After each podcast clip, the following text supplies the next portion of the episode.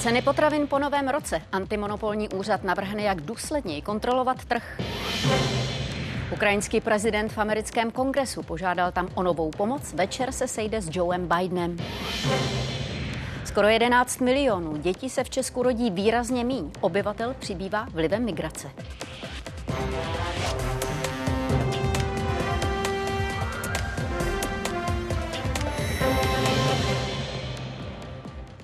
Před námi společná hodina událostí. Vítejte u nich. Za nás oba a za celou redakci zpravodajství dobrý večer. Ceny potravin přivedly ke schůzce ministra zemědělství a předsedu úřadu pro kontrolu hospodářské soutěže.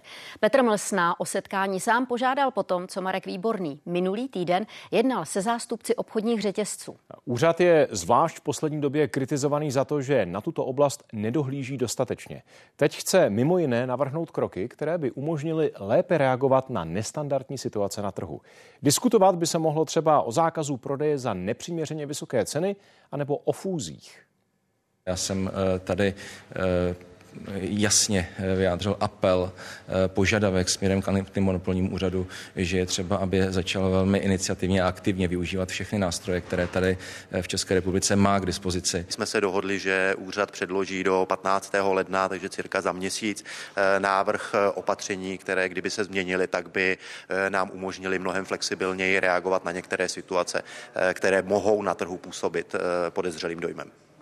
Obchodní řetězce by od nového roku mohly zdražit o 5 až 10% Podle nich kvůli očekávanému růstu dodavatelských cen. DPH z potravin přitom k témuž datu klesne z 15 na 12 své produkty dodávají do většiny českých řetězců. Na tuzemském trhu podnik funguje už bezmála 30 let. Firma vyrábí mléčné výrobky, třeba síry nebo jogurty. Jen balkánského síra tady měsíčně vyprodukuje na 50 tun. Kvůli rostoucím cenám energií i surovin, třeba mléka, zdražily i o desítky procent. Situace se už ale částečně uklidnila. Kolik budou stát potraviny a komu kdo dovolí do, do zdražit, tak to určitě neurčují producenti, ale to určují ty řetězce. To si řekněme na rovinu. Nemyslím si, že teď jsme v pozici a nikdo není v takové pozici, aby řekl, teď zdražím o 10% a řetězci řekli, dobře, tak zdražíme. Zdražení pro příští rok zatím neoznámili. Záležet bude nejen na cenách surovin a energií, ale i na tom, za jakou cenu od nich výrobky koupí odběratelé. Některé firmy už ale navýšení cen avizovaly. Třeba největší česká mlékárna Madeta chce kvůli rostoucím nákladům na energie a paliva zdražit o 3 až 5% Počítáme s velkým, jasným, zřetelným a potvrzeným nárůstem nákladů ve všech možných směrech naší činnosti. Právě na zvýšení cen potravin od příštího roku upozorňují zástupci řetězců. My jsme ministra Výborného varovali předtím, že řada velkých českých dodavatelů uh, avizuje, že uh, lednové ceníky budou výrazně vyšší. Čekali jsme, že pan minister to nějakým způsobem začne řešit, začne možná řešit eh, cenu energií. Jsou skutečně producenti, kteří mohou Eh, mít problém s cenami energií. Typicky to je například pekarenský eh, sektor, ale svaz pekařů a cukrářů eh, minulý týden mě oznámil, že nevidí v tuto chvíli nutnost a potřebu zdražovat. V případě toho velmi vysokého napětí jsme připraveni hledat nástroje v řádu miliard korun, tak abychom těm silně energeticky náročným provozům opravdu pomohli. Ten obchodní článek, který ústy pana Prouzy vlastně sdělil, že jsou tak trošku jako v nevýhodném postavení, že prostě potravinář přijde, navýší si svůj ceník o 10% a oni musí tohle vlastně poslechnout. To vůbec není pravda. Eh, ty, eh, ty obchodní řetězce eh, tahají za tu delší část provazu. Antimonopolní úřad zároveň chce v příštím roce pokračovat v kontrolách u vybraných potravin. Budeme provádět sektorové šetření na Mátkově i plošně eh, u vybraných, eh, vybraných komodit a dopředu samozřejmě nebudeme zveřejňovat, které komodity to budou. Třeba to budou ty stejné jako v tom prvním sektorovém šetření, nebo to budou jiné komodity. Eh, prostě uvidíme, kam, kam bude směřovat naše pozornost. Letos prověřoval třeba vývoj cen u mléka, másla nebo kuřecího masa. Žádná závažná pochybení ale nezjistil. Redakce a Tereza Glejchová, Česká televize. No a teď nabízíme čisté zisky největších řetězců, které v Česku působí. Z těch, které už letos zveřejnili účetní závěrky, vydělal nejvíc Lidl. Za poslední obchodní rok přes 5 miliard, což je ale skoro o miliardu míň než v roce 2020. Naopak vyšší zisky zaznamenal Albert proti předloňsku skoro dvojnásobek. A po propadu se k asi pětinovému růstu vrátil Penny Market. Jen pro představu, tržby řetězců se proti tomuto čistému zisku pohybují i ve vyšších desítkách miliard miliard. A jaké jsou pravomoce antimonopolního úřadu podle zákona? Mimo jiné má vytvářet podmínky pro podporu a ochranu hospodářské soutěže. V případě prodeje zemědělských a potravinářských produktů hlídá, jestli mezi obchodníky neexistuje kartelová dohoda, nebo zdá některý z nich nezneužívá svého dominantního postavení nebo své tržní síly vůči dodavateli.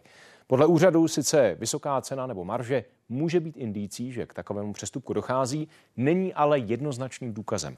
A ani zákon o významné tržní síle takové chování přesně nedefinuje. A ministra zemědělství Marka Výborného teď vítám v událostech živě a hned se ptám, vy jste už eh, před schůzkou s prezidentem nebo předsedou NKU řekl, že by úřad měl být aktivnější a zmínil jste třeba důslednější využívání zákona o významné tržní síle.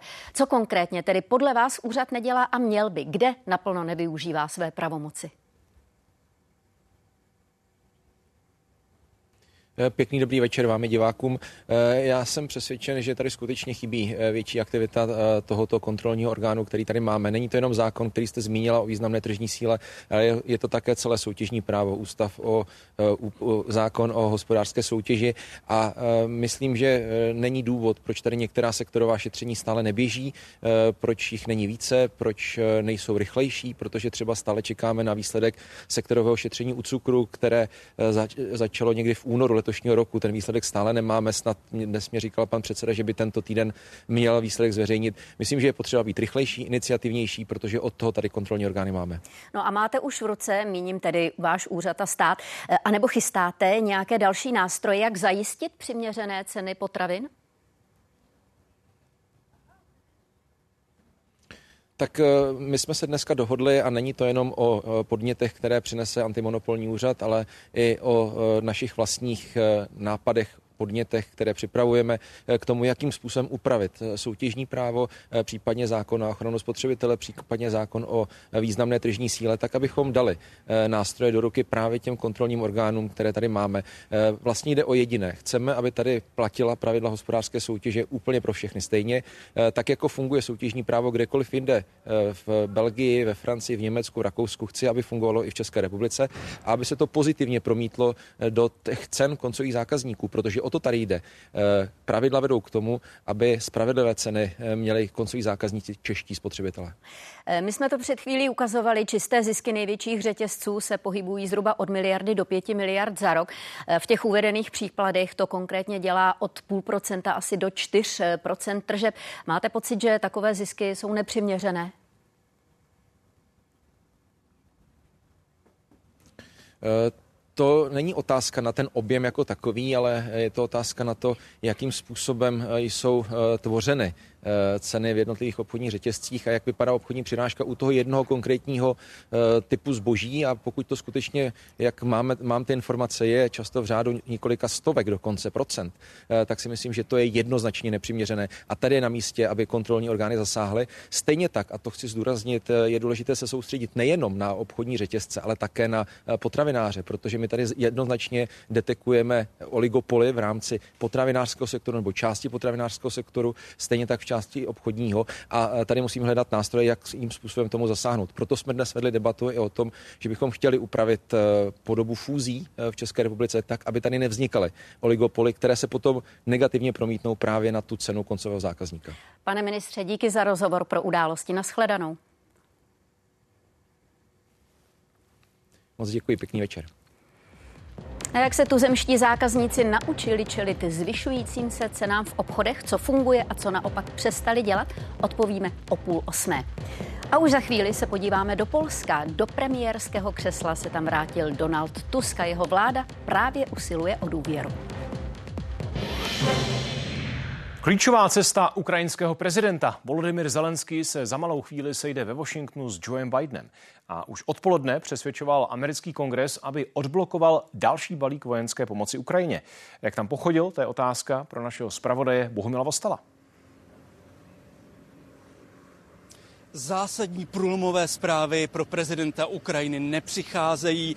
Republikáni dál mají pochyby. Pro prezidenta Ukrajiny jde možná o nejdůležitější moment od chvíle, kdy ukrajinské síly dokázaly odrazit ruské tanky od Kijeva, protože právě tady ve Washingtonu se v těchto hodinách snaží prolobovat prezidentem Bidenem navrženou pomoc Ukrajině za 60 miliard dolarů. A situace Ukrajiny není dobrá, protože 97% té současné současné americké pomoci je vyčerpáno. A právě proto Bílý dům varuje, že v podstatě prezident Biden bez schválené další pomoci nemá prakticky jak v příštích měsících Ukrajině pomoc. A to by hrálo do karet Vladimíru Putinovi a Rusku. Tu pomoc blokují republikáni, kteří výměnou za to žádají zásadní radikální zpřísnění americké migrační politiky, a to zvlášť kvůli migrační krizi na Mexicko americké hranici. A to setkání prezidenta Zelenského se špičkami kongresu se odehrává ze situace, kdy u americké veřejnosti klesá podpora další pomoci, vojenské pomoci Ukrajině, a to zvlášť u republikánských voličů. Bylo to vidět i na setkání Zelenského s republikánským šéfem sněmovny reprezentantů, který se se Zelenským ani nevyfotil, i když verbálně vyjádřil podporu Ukrajině. A, a, a to i přesto, že Většina americké pomoci, těch peněz, těch desítek miliard, nekončí na Ukrajině, ale zůstává tady v Americe. Je určená pro americké zbrojovky, které z nich vyrábí munici a zbraně do vyskladněných amerických vojenských skladů. Takže pochyby u republikánů zůstávají. Podívejme se proč. We needed clarity on what we're doing in Ukraine and how we'll have proper oversight of the spending of precious taxpayer dollars of American citizens. And we needed a transformative change at the border. Thus far, we've gotten neither. Česko už podle ministrině obrany nemá vojenský materiál, který by mohlo dát Ukrajině. Napadenou zemi ale chce podporovat dál třeba výcvikem jednotek a významně, podle Jany Černochové, pomáhá český obraný průmysl. V příštím roce se chce zaměřit na nábor a další modernizační projekty. 14 tanků Leopard v Přáslavicích, německý dar Česku za pomoc Ukrajině. Ministerstvo obrany teď vyjednává o koupi 77 strojů v nejmodernější verzi. Výsledek chce oznámit v prvním čtvrtletí. Věříme tomu, že se dohodneme. Eh, myslíme si, že opravdu tento způsob by byl výhodný i pro český průmysl a hlavně by nám zajistil a garantoval i nějakou soběstačnost. Ke společnému nákupu Česka a Německa by se podle šéfky rezortu mohlo přidat taky Slovensko nebo pobaltské státy. Například Polsko pořizuje mimo jiné i jihokorejské tanky K2. V Evropě, ve střední Evropě je jediný de facto tank, který se vyrábí a to je ten Leopard, který je modernizován opakovaně. Zatím z mé strany to má podporu. Vláda už letos rozhodla o jiných dvou nákupech, historicky největších v rezortu obrany. V květnu schválila pořízení bojových vozidel pěchoty a v září letadel F-35. Ty včetně potřebné úpravy infrastruktury přijdou na 150 miliard. Armáda postupně přebírá nové vrtulníky, obrněnce i radiolokátory. Vzniklo virtuální náborové středisko. Od září eviduje 4 tisíce uchazečů a na nábor se chce soustředit i v příštím roce.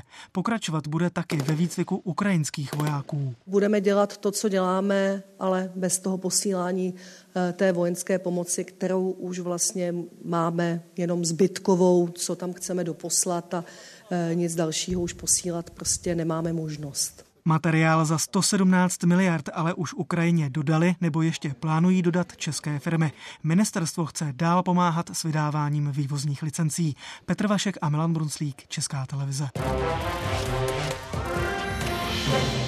Česku přichází na svět jeden z nejslabších populačních ročníků v historii. Statistici zveřejnili údaje za tři čtvrtletí. Dětí se narodilo o 11% míň. Pokles zaznamenala všechna velká města. Ve Zlíně ubylo porodů o 16% v Českých Budějovicích o 14 Čísla se výrazně propadla už loni, kdy bylo narozených pod 100 tisíc, tedy nejmíň od roku 2004. Letos může padnout hranice 90 tisíc a to by představovalo nejhorší údaj za 105 let od rozpadu Rakouska-Uherska. Jsem toho názoru, že určitě to bude v tomto, v tomto uh, rozsahu pokračovat i v letech následujících do té doby, než uh, se nám začnou zvyšovat počty žen, které mohou rodit. No a to čekají odborníci až za několik let, kdy začnou rodiny zakládat silnější ročníky, tedy 2005 a dál. Nízká porodnost jinými slovy znamená, že Češi vymírají. Přirozený přírůstek je poslední roky záporný a letošek to umocňuje. Za první tři kvartály odešlo 13 300 obyvatel. Ministerstvo vnitra eviduje 10 milionů a 200 tisíc občanů České republiky. Statistický úřad udává 10 milionů a necelých 900 tisíc lidí. Rozdíl jde na vrub přistěhovalectví. A to se postaralo i o následující zprávu. V Moravslovském kraji ubylo od začátku roku jenom 62 obyvatel, což je nejpříznivější číslo za posledních 15 let. Karviná, okres, který znovu přišel o nejvíc obyvatel a město, které v průzkumech kvality života obsazuje poslední příčky.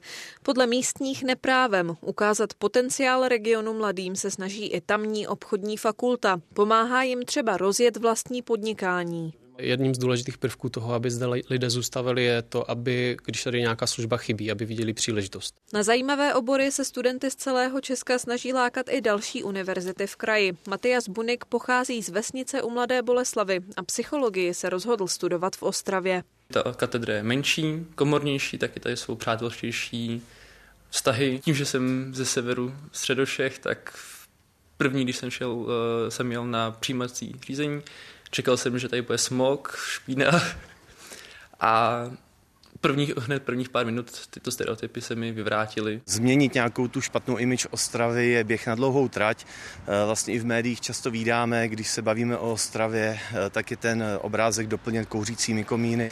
Eh, pozitivní migrační saldo, které tady máme vlastně poprvé po 30 letech, je způsobeno právě rokem 2022, kdy zde byl velký příliv uprchlíků z Ukrajiny. Do Moravskoslezského kraje se letos přistěhovalo přes 11 tisíc lidí. Většina z nich, zhruba 60% ze zahraničí. Nejvíc obyvatel přibylo na Ostravsku, následovalo Opavsko. Jana Drápelová, Česká televize. Protivládní protesty na Slovensku sílí. Do ulic znovu přišly tisíce lidí. Odmítají chystané zrušení speciální prokuratury. Vláda má tento elitní úřad za politicky zaujatý. Podle kritiků chce ale rušit citlivé kauzy lidí blízkých současné koalici. Kromě Bratislavy se protestovalo i v dalších městech. Dav lidí se po pěti dnech opět schromážil před úřadem vlády. Následovat mají i menší občanské protesty, tentokrát bez účasti politiků. A právě před nimi jsou ale náročné dny. Koalice chce změny prosadit ještě do konce roku. Opozice naopak chystá obstrukce. Už teď debata zabere desítky hodin. Parlament tak zřejmě čeká i noční jednání, případně i schůze mezi svátky. Velký návrat Donalda Tuska. Živě sledujeme dění v polském sejmu, kde poslanci budou každou chvíli hlasovat o důvěře jeho kabinetu. Končí tím osmiletá éra, kdy byla u moci konzervativní strana Právo a spravedlnost. V prvních týdnech chce nový premiér zahladit letité spory s Bruselem, urovnat vztahy s Ukrajinou a napravit justiční reformu. 58 dní po volbách, ve kterých získal většinu, vystoupal k řečnickému pultu sejmu Sejmu jako premiér. Będzie lepiej. Že přegoníme mrok, že přegoníme zlo. Potleskem ho ze 460 doprovodilo nejen 248 poslanců, kteří ho zvolili, ale třeba i dojatý ex-prezident Lech Valenca. Konec éry vlády práva a spravedlnosti si po téměř dvou měsících průtahů nenechali ujít ani stovky lidí v tomto kině, jež nabídlo přímý přenos. Dlouholetý rival Jaroslav Kačinský označil volbu Tuska za konec polské demokracie a Tuska samotného za německého agenta. Do uvolněných vládních křesel míří Donald Tusk po devíti letech, které strávil v evropské a také domácí opoziční politice. V roce 2014 jako nejdéle sloužící předseda polské vlády odešel do Bruselu na pozici šéfa Evropské rady. Ve funkci čelil třeba migrační krizi, islamistickým atentátům nebo vyjednával po brexitovou dohodu. Byl jsem pro setrvání v Evropské unii. Každá dohoda je lepší než Mezitím sledoval, jak jeho strana ztrácí a konzervativci mění Polsko. Postupný rozklad justice, podmanění médií, odklon od unijního centra, kam zemi sám nasměroval. Aby to změnil, vrátil se v roce 2021 jako lídr opozice. Donald Tusk oznámil tři nejbližší priority jeho nové vlády. Odpolitizování veřejnoprávních médií, vyřešení sporů s Bruselem a odblokování peněz z unijních fondů. Zadáním nového rządu ale zadáním też nas wszystkich Úkolem nové vlády a nás všech bude jasně a hlasitě požadovat od celého západního společenství, od całej wspólnoty Zachodu, pełnej determinacji w pomocy Ukrajině v té vojně. Na podpoře sousední země se shodl na krátké schůzce s prezidentem Andřejem Dudou, který ho do funkce jmenuje ve středu ráno a v zápětí se Tusk vrátí do Bruselu, tentokrát jako polský premiér. Z Varšavy Andreas Papadopoulos, Česká televize. A Polsko ještě jednou. Krajně pravicový poslanec Gregor Braun sklidil kritiku, když v parlamentu použil hasící přístroj, aby uhasil chanukový svícen. Byl za to dočasně vyloučen ze zasedání Sejmu. Akt odsoudili izraelský i americký velvyslanec v Polsku. Politici napříč stranami vyzvali k nulové toleranci vůči antisemitismu a xenofobnímu chování.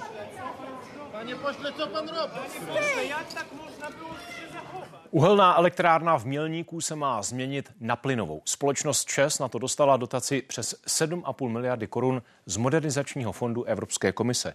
Upozornil na to ekonomický deník. Přestavba má proběhnout ve třech etapách a hotovo má být v roce 2030. Elektrárna by pak měla mít výkon 1000 MW. Smysl pro tumor. Nový osmidílný seriál České televize vysílat se začne od 7. ledna. Dnes ho tvůrci, včetně režisérky Terezy Kopáčové, představili prvním divákům. Seriál o rakovině vznikl podle původní stejnojmené belgické verze. Ta byla v roce 2018 oceněna jako nejlepší evropská televizní série. Vždycky jsem byl fascinovaný lidským mozkem. Bohužel nejsem sám. Filip je student medicíny. Ambiciózní, úspěšný život před sebou. Ze dne na den je ale všechno jinak. Diagnostikují mu rakovinu. Právě jsem viděl něco, co mě trochu zneklidnilo. To přece nejde. Je mi 26, ještě jsem si nic neužil. Láska, naděje a empatie, to si myslím, že um, jsou ty hlavní témata vlastně celého toho seriálu, že to není rakovina, ani tumor, ani nic takového. Nemoc Filipa změní, nejen fyzicky, najde vztah i cestu k vlastní rodině. Teď ten název vlastně trošku třeba vás vyděsí, tak pak jako ten rozměr, který my tomu dáme, děsit nebude, že naopak vyvoláváme emoce všeho druhu, zdaleka nejenom pláč. Nebát se o rakovině mluvit nahlas, občas i s humorem. Původní příběh napsal belgičan Leander Ferdível, inspirovaný vlastním životem. Bylo mu 23, když mu rakovinu diagnostikovali. Cancer is not always sad. I was two years sick in my life. Humor was like the best medicine for all the poison they gave me. V seriálu hraje kromě Terezy Brodské nebo Pavla Řeznička i Jiří Bartoška. Já mám v puse takovou divnou pachuť. No, to je po chemoterapii. Pan Bartoška, to je jako gentleman a, a prostě skvělý člověk, ale z něho hrozně velký jako respekt a jsem moc rád, že, že jsem si s ním mohl jako zahrát, že ho vlastně znám. Na konci každého dílu se se svými zkušenostmi s léčbou rakoviny svěřují mladí lidé, bývalí onkologičtí pacienti. Bylo mi 15. Bylo by 17, studoval jsem Gimpl. Řekli mi, že jsem vlastně přišla 12 a 5 minut a že to je teď už 50 na 50. Pavla Sedliská, Česká televize. Obleva, mizející sníh a vyšší hladiny řek i přehrad. Co to znamená pro vodohospodáře? Jak se na současnou situaci nachystali? Ukážeme v reportáži už za pár minut.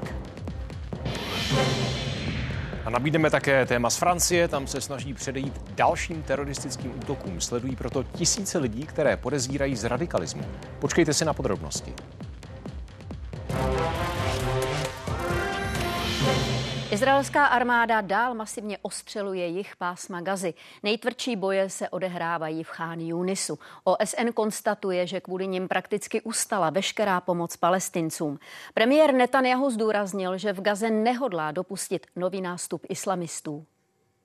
לא אתן שאחרי ההקרבה האדירה של אזרחינו ולוחמינו נכניס לעזה מי שמחנך לטרור, תומך בטרור, מממן טרור. עזה לא תהיה לא חמאסטן ולא פתחסטן. Okamžitě po útoku Hamásu ze 7. října začaly v Česku vznikat sbírky, převážně na podporu Izraele. Jednu z prvních založili dvě seniorky z Prahy. Jejich cílem bylo vybrat 250 tisíc korun. Za měsíc ale schromáždili víc než trojnásobek. Izraeli byla Hana Frištenská za svůj život nesčetněkrát. Když na tamní civilisty zaútočilo teroristické hnutí Hamas, byla v šoku. Něco tak jako krutýho, náhlýho, takového plného nenávisti. Spolu se svou kamarádkou Zuzanou Virtovou tři dny po útoku založila sbírku SOS Izrael. My jsme tam zveřejňovali jako uh, aktuality. Bez větších zkušeností a bez kampaně vybrali téměř 900 tisíc korun. Přispělo na 300 dárců, většina anonymně. O těch jmenovitých dárců jsme dostali krásný vzkazy. Takový jako nemyslete si, že lidi v Evropě nejsou na vaší straně. 90 tisíc korun poslal i Lukáš Klement. Podpořit Izrael se rozhodl speciální cyklojízdou. Ta vedla přes Česko, Rakousko, Polsko a Německo. Tři tisíce kilometrů dlouhá trasa vytvořila na mapě Davidovu hvězdu. Tak jsem si sednul počítači, dal jsem si dva trojuhelníky, dal jsem je k sobě a začal jsem plánovat. Je to největší Davidova hvězda? Je. Je? Je to největší i symbol na světě. O jeho jízdě informovala i izraelská média. Dear Lucas, thank you for what you do for Israel. Během cesty vybíral peníze, které pak poskytl právě sbírce SOS Izrael. Finance z ní šly na několik konkrétních projektů.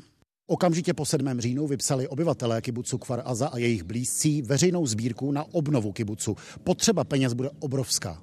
Dva měsíce po útocích leží totiž stále vesnice v troskách. I proto místní lidé oceňují každou pomoc. I think the ladies who are donating from the Czech Republic as, as well as many others from all over the world are doing something that is remarkable. Přeživší z kibucu teď bydlí v hotelu u Tel Avivu, zatímco mezi jejich původními domy operuje izraelská armáda a ve vzduchu je cítit kouř a střelný prach z nedaleké gazy. Takto vypadala pohraniční vesnice před 7. říjnem. 700 zdejších obyvatel žilo v prostředí plném zeleně a klidu. Domy se tu nezamykaly, všichni se navzájem znali. We've reached about 30% of what we're trying to raise, which is about 30 million shekels out of 100 million shekels. V přepočtu jde asi o 600 milionů korun. Peníze od dárců, včetně těch z Česka, pomůžou k tomu, aby Kvar Aza znovu ožila. Nebude to hned. Obnova se odhaduje na tři roky. Z Prahy Pavla Kubálková a z Izraele David Borek, Česká televize. Skoro dvě a půl hodiny zabralo schvalování programu na začátku poslední letošní schůze sněmovny. Pak se zákonodárci věnovali hlavně zákonům ve druhém čtení. Přísnější pravidla mířící na praní peněz schválí pravděpodobně beze změn. Jmenování a odvolávání státních zástupců se ještě bude upravovat. Pozměňovací návrh podal jako poslanec i sám ministr. Kratší i delší projevy na začátku schůze. Hlavně opozice totiž na ní chtěla zařadit nové body. Minimálně eh, o té Evropě bychom se mohli pobavit, jaká je ta budoucnost. Navrhnul jsem kolik? 11 bodů nebo 12? Já bych se dovolil za hnutí SPD navrhnout čtyři mimořádné body. Opoziční body ale většina odmítla a do závěrečného schvalování posunula třeba novelu zákona o státním zastupitelství. My vlastně jako politici dáváme státnímu zastupitelství poměrně široké pravomoce a hlavně poměrně širokou nezávislost. Třeba nejvyšší státní zástupce kontroluje nejen celou soustavu státního zastupitelství, ale může nařídit i kontrolu už uzavřené věci. Zatím má neomezené funkční období. Norma, která je teď ve sněmovně, ho ale omezuje na sedm let. Opozice chce o dva roky delší. Je to o něco větší jistota, ale samozřejmě hlavně to nastavení času by mělo mít nějakou logiku, takže my o tom budeme na klubu ještě debatovat. Neexistuje jediný jediný ústavní ani žádný jiný důvod, abychom funkční období nejvyššího státního zástupce srovnávali s obdobím předsedy nejvyššího soudu a předsedy nejvyššího správního soudu. Návrh má ale také změnit možnost odvolání nejvyššího státního zástupce. Teď to může udělat vláda bez udání důvodu. Novela však nově počítá se dvěma variantami. Buď ho odvolá vláda, pokud ohrozí důvěru třeba v zákonnost či nestranost, nebo o jeho konci rozhodne kárný soud. Zřejmě se to ale změní, aby zůstala zachována pouze jedna možnost, a to rozhodnutí vlády za stanovených podmínek navrhuje nejen opoziční ANO, ale takovou úpravu předložil i ministr spravedlnosti. Tento návrh je čistě technický o odstranění dvoukolejnosti tak, aby byla eh, jasná zodpovědnost a jasné kroky, co se má dělat, pokud dojde eh, k nějakému selhání. O normě by se definitivně mohlo hlasovat už na začátku příštího roku. Karolína Jelínková a Martin Schneider, Česká televize. Saiga tatarská antilopa se zvláštně tvarovaným čenichem už není kriticky ohrožená. Napomohli tomu ochránci zvířat v Kazachstánu. V roce 2005 tam žilo sotva 40 tisíc kusů, teď jsou jich skoro 2 miliony. Zcela zachráněný ale druh ještě není. Ohrožují ho pytláci, nemoci i klimatická změna. Déšť a jeho vlivem tající sníh zvedají řeky a plní přehrady. Třeba hladiny nádrží Lapská, ale z království, které pojímají většinu vody z Krkonoš, překročili takzvaný ochranný prostor. Správci s tím ovšem počítali a s předstihem zvýšili odtok. Dnešní labe u Hostiného. Koryto řeky plní sníh, který ubývá ze strání Krkonoš. Silný přítok zvedá hladinu nádrže Les Království. Přehrada aktuálně upouští 18 kubíků vody za sekundu. To je téměř čtyřnásobně víc než před týdnem. Jsme pořád eh, v průtocích, kde vlastně drobným zvýšením odtoku můžeme velmi zásadně změnit eh, směr té hladiny buď směrem nahoru nebo dolů. Proti proudu Laby je znát, že obleva slábne. I přehradu Lapská ve Špindlerově mlíně ale horské potoky zaplnili víc. Vodohospodáři ji preventivně odpouštěli o víkendu. Hladina vody v Lapské přehradě je asi metr v ochraném prostoru. Přítok se teď nezvyšuje, protože teploty se tu drží kolem nuly a Krkonoše jsou zatím bez srážek. Předpověď je velmi složitá, pokud jsou ty teploty blízko nuly, tak strašně závisí na tom, jestli budou nad nulou nebo pod nulou. Správci toku zohledňují i lyžařské areály, které z Labe berou vodu pro umělé zasněžování. Tahle sjezdovka se o víkendu otevře v sezóně poprvé. Ve výšce 650 metrů nad mořem nemůže provozovatel na přírodní sníh spoléhat. Pro letošní sezónu jsme spotřebovali 15 tisíc kubíků. Teď ta je od spodu i z vrchu. Doufáme, že přijde jedna mrazivá noc a podmínky budou ideální. Po mírném ochlazení ale meteorologové o víkendu očekávají znovu růst teplot. V kombinaci se srážkami by řeky mohly dosahovat až prvních povodňových stupňů. Věra Hofmanová, Česká televize. O 32 kilo míň. Lidi omezili spotřebu jídla. Zmíněný úbytek nastal mezi loňským a předloňským rokem. Celkem připadlo na hlavu necelých 800 kilogramů. Vyplývá to z aktuálních dat Českého statistického úřadu. V uplynulém roce lidé méně kupovali čerstvé potraviny, jako je ovoce, zelenina, ale taky maso. Naopak ve větším množství konzumovali pečivo, rýži nebo luštěniny obchodě se řídí seznamem. Potravin nakupuje méně, důvodem ale není zdražování. Omezil jsem to vzhledem k tomu, že nechci být obézní, to je můj cíl a teď tady nenacházím uzené šproty, který bych si koupil, ať už to bylo jakkoliv. Jiní zákazníci objem ani složení košíků nezměnili. Nějak jsme to neomezovali. Prostě my stejně už toho moc nesníme. Nějak na to nekoukáme. Na stranu druhou i tady, když vybírám jogurty, po, koukám po slevách. Hledat zlevněné nebo kupovat méně. Statistiky tento trend ukazují i u ovoce a zeleniny. Zákazníci začali být více obezřetní při těch nákupech, eh, daleko více rozmýšlejí, co si pořídí, sledují třeba více i letákové akce a podle toho potom přizpůsobují ty své nákupy. Loni se po deseti letech zastavil růst spotřeby masa. Každý obyvatel ho skonzumoval meziročně o 3 kg méně. Nejvíc přitom lidé omezili nákup drůbežího skoro o 2 kilogramy. Rekordní byla loňská spotřeba rýže. Dostala se na 9 kg na člověka, což byl dvojnásobek proti roku 2010. Ty změny ve spotřebě jednotlivých potravin skutečně vypovídají o určité snaze Čechů šetřit ale tam má samozřejmě své limity. V případě masa nebo mléčných výrobků viděli jsme eh, ten pokles spotřeby, ale na druhou stranu pečivo bylo v tom posledním roce relativně drahé a tady vidíme, že ta spotřeba vzrostla. To samé vidíme také v případě piva, takže eh, z toho usuzuju, že prostě každý má své priority. Sklon k šetření se ale podle ekonomů změní ve chvíli, kdy budou mít lidé plnější peněženky. Znovu budou nakupovat více a kvalitnější potraviny. Jitka Fialková, Česká televize. V lednu tradičně obchodníci přeceňují zboží. Pokud se podíváme například na průměrnou cenu kilogramu vepřové pečeně, mezi prosincem a lednem cena v posledních letech stoupala vždy zhruba o 10 korun. Letos po novém roce naopak o několik haléřů klesla. Zdražení, i když výrazně mírnější, je na přelomu let patrné taky u chleba. Nejvíc cena vzrostla v lednu 2022, a to proti předchozímu měsíci o 3 koruny a 30 haléřů. V průběhu loňského roku se vyšplhala až ke 40 korunám, kde se stále drží. Už teď přitom růst cen nutí zákazníky měnit své běžné nákupní chování. Podle analytiků volí nejčastěji tři strategie. Slevové akce. Manželka si nesla vítězoslavně vajíčka, takže ty asi byly taky zlevněný. Takhle velký nákup poslední dobou nepořizují. Na svátky udělali výjimku. Teď se přizpůsobují částečně i tomu, co je ve slevě. Oni ty rozdíly totiž bývají velice výrazný.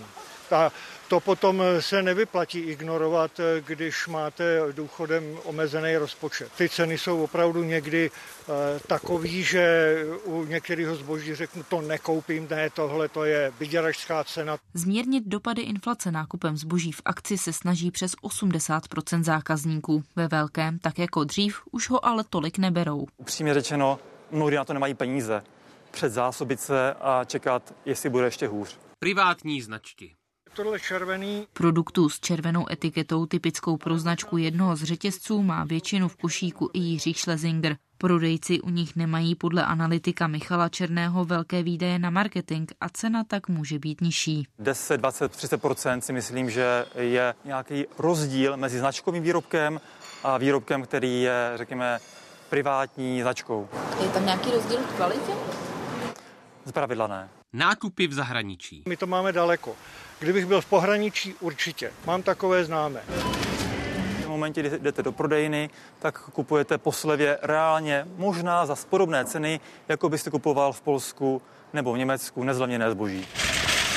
Třeba zákazníci z Chebska jezdí pravidelně na nákupy do německého Valcasenu. Kvalita a cena.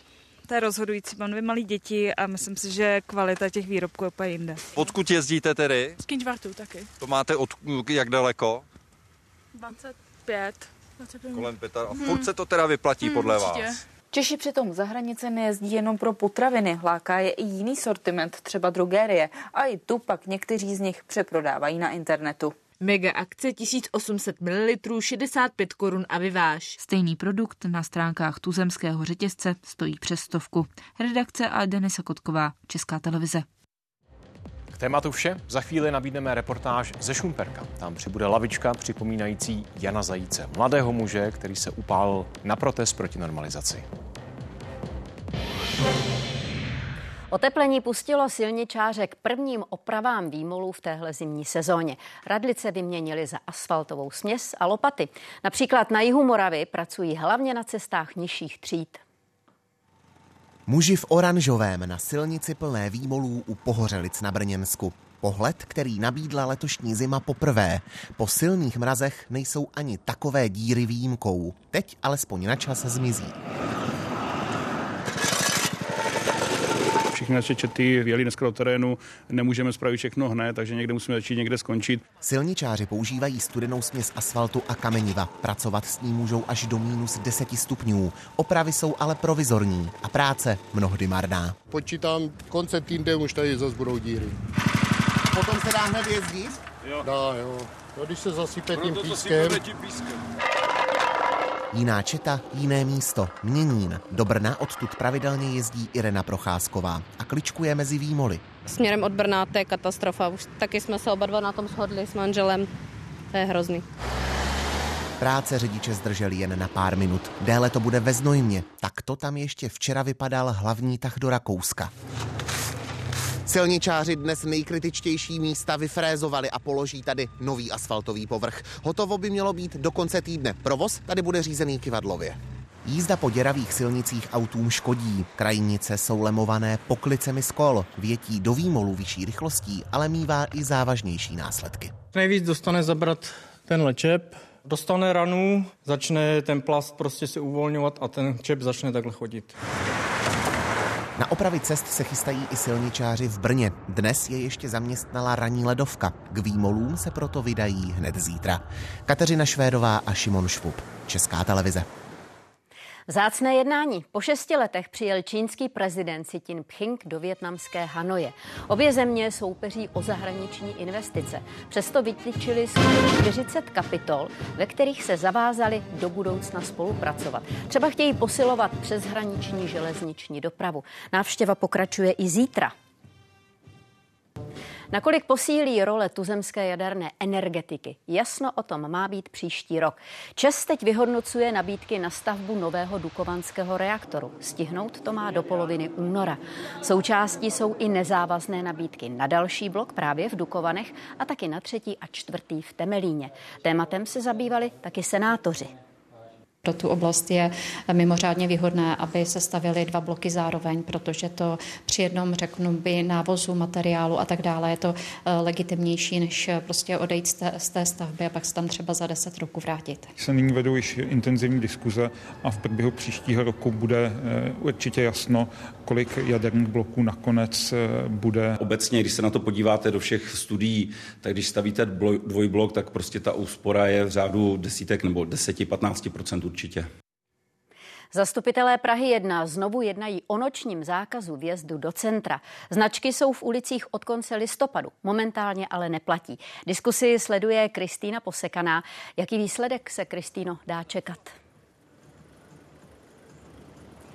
Zastupitelé měli toto téma jako pevný bod v 19.30, to znamená, že aktuálně ještě stále jednají. My jsme se odpoledne bavili s radním pro dopravu městské části Praha 1 Vojtěchem Rivolou, ptali jsme se ho na to, eh, jaký on očekává výsledek. On říkal, že si myslí, že zastupitelé to schválí, protože už minulý týden ve čtvrtek vyjádřila podporu zákazu vjezdu do některých částí Starého města v nočních hodinách dopravní komise městské části Praha 1. Pak, když se tak skutečně stane, tak pak celá záležitost bude čistě v kompetenci starostky a taky primátora. Bude záviset na tom, jak oni se dohodnou a do té doby bude platit tedy současný stav. To znamená, že značky tady stále jsou, jsou přeškrtnuté a to znamená, že neplatí.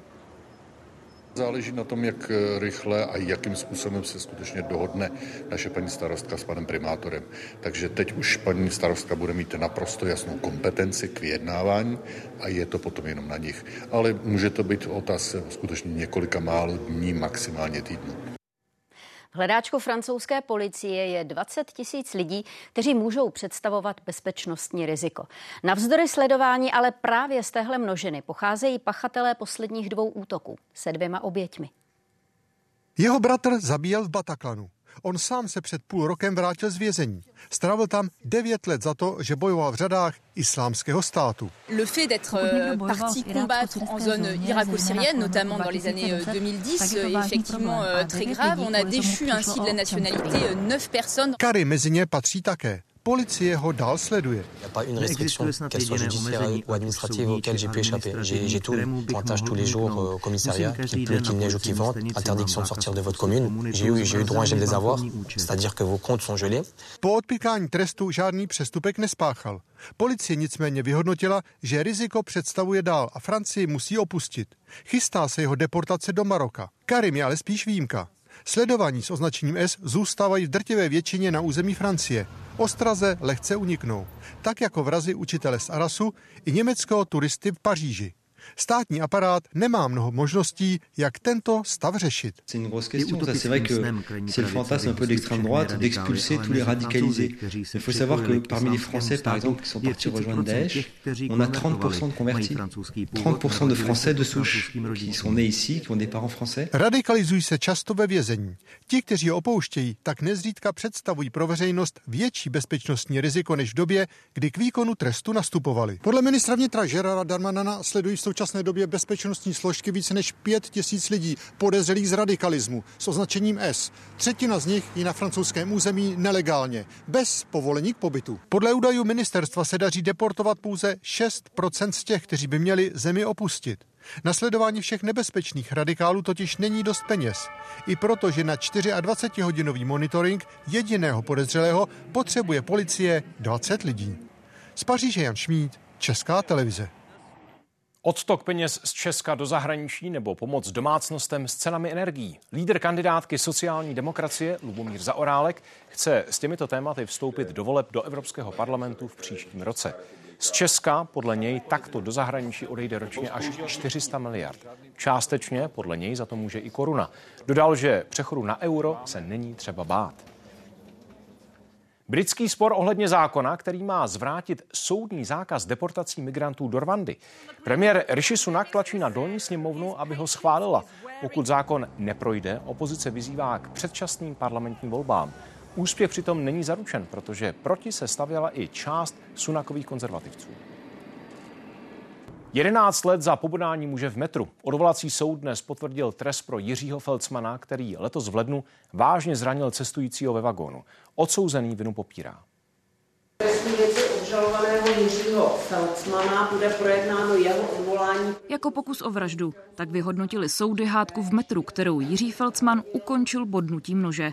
První instance a dnes i ta odvolací ho za to poslala na 11 let za mříže. Nesmysl. Trváte že na tom, že jste se bránil? Ano, bránil jsem se, byl jsem napaden, šel jsem do práce. Šel jsem do práce a bránil jsem se pod, nap- pod napilým člověku. Proč, proč jste měl u sebe nůž? Na obranu. Že šlo o nutnou obranu, ale zase za nesmysl označil soud. I proto, že napadeného muže bodnul odsouzený celkem sedmkrát. Během necelých dvou minut, když souprava přejela z Proseku na Střížkov. Příští stanice Střížkov.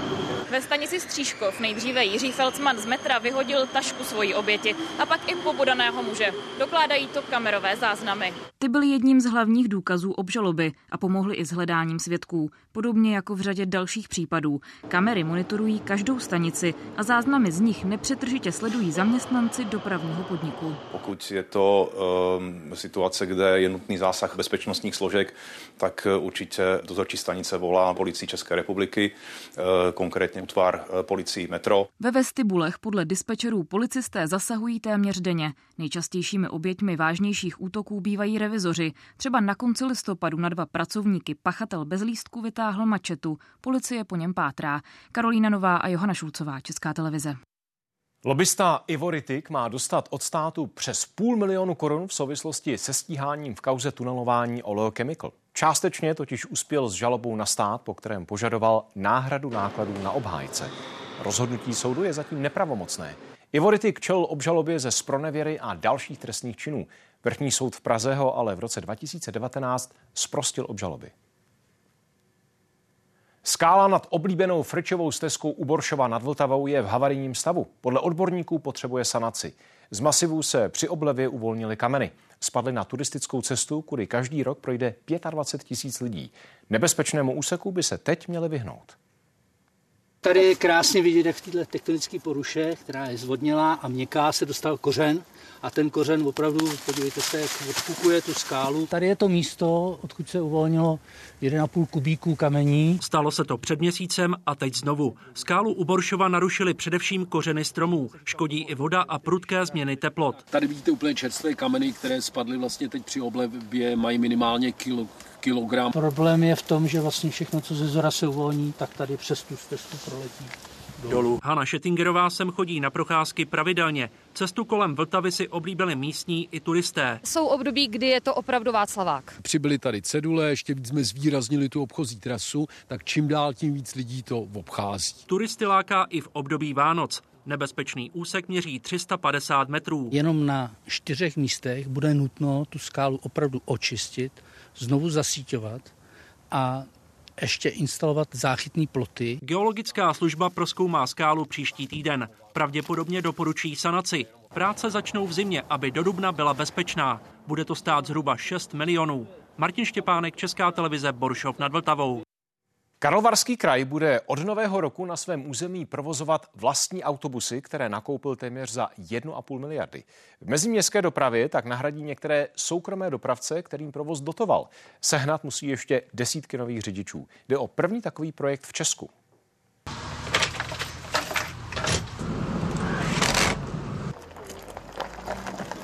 170 úplně nových a moderně vybavených autobusů už brzy vyrazí na všechny meziměstské linky. Provoz kraj svěřil Karlovarskému dopravnímu podniku.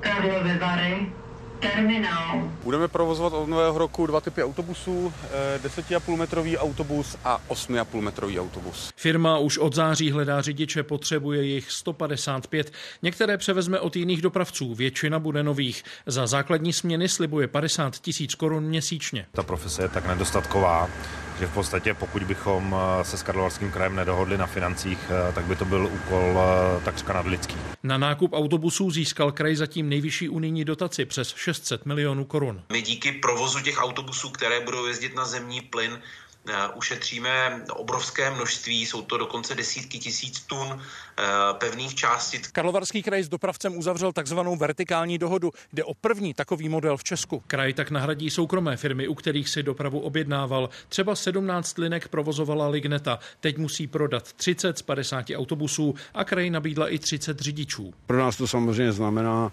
konec práce, kterou jsme tady dělali, já nevím, 25 nebo 27 let. Nový koncept veřejné dopravy budou sledovat i v dalších regionech. Pokud se osvědčí, mohli by ho napodobit. Marek Štětina, Česká televize, Karlovarský kraj. Příští rok půl miliardy navíc, pak už ze státních peněz nulový růst. Akademie věd představila výhled rozpočtu. Počítá s tím, že od ledna bude hospodařit s částkou 7 miliard a 600 milionů. Stejná by měla zůstat i v letech 2025 a 2026. To navýšení nám ani vlastně nepokryje navýšení cen energií, protože je potřeba si uvědomit, že na ústavech Akademie věc, z nichž většina se zabývá experimentálními obory, tak ty nároky na energie jsou objektivně mnohem vyšší než například v domácnostech. Takže s tím se potýkáme velmi a dělá nám to velké starosti. Lavička Jana Zajíce v Šumperku se chystají připomenout studenta, který se upálil začátkem roku 1969. Stejně jako Jan Palach chtěl probudit společnost, která se tiše směřovala se sovětskou okupací a všemi jejími důsledky. Oheň, symbol odkazující na smrt Jana Zajíce a živel, který určil podobu památníku. Že jsme narazili na problém, eh, jak je těžké udělat uměle opal na dřevě, aby to vypadalo, že, že to je přírodní. Takže jsme v podstatě ty zářezy dělali řetězovou pilou. V této části jsme to opalovali hodně, že to v podstatě už samo i hořelo. Lavičku navrhla jako školní práci Veronika Vaňková, stejně jako Jan Zajíc, studovala na šumperské průmyslovce. Jsem si četla eh, různé citáty a zároveň, aby to nějak symbolizovalo ten oheň s tím, že se upálil, tak mě právě napadlo to, tu pomývost mezi životem a smrtí budeme mít ten základní nátěr eh, zpátky eh, pod ty, pod ty nerezové destičky. Trám spojený z několika kusů dřeva doplňuje číslovka. Připomíná pochodeň číslo 2. Byla představa, že bude nejdříve arabská dvojka, potom jsme se teda s autorem domluvili, že uděláme římskou,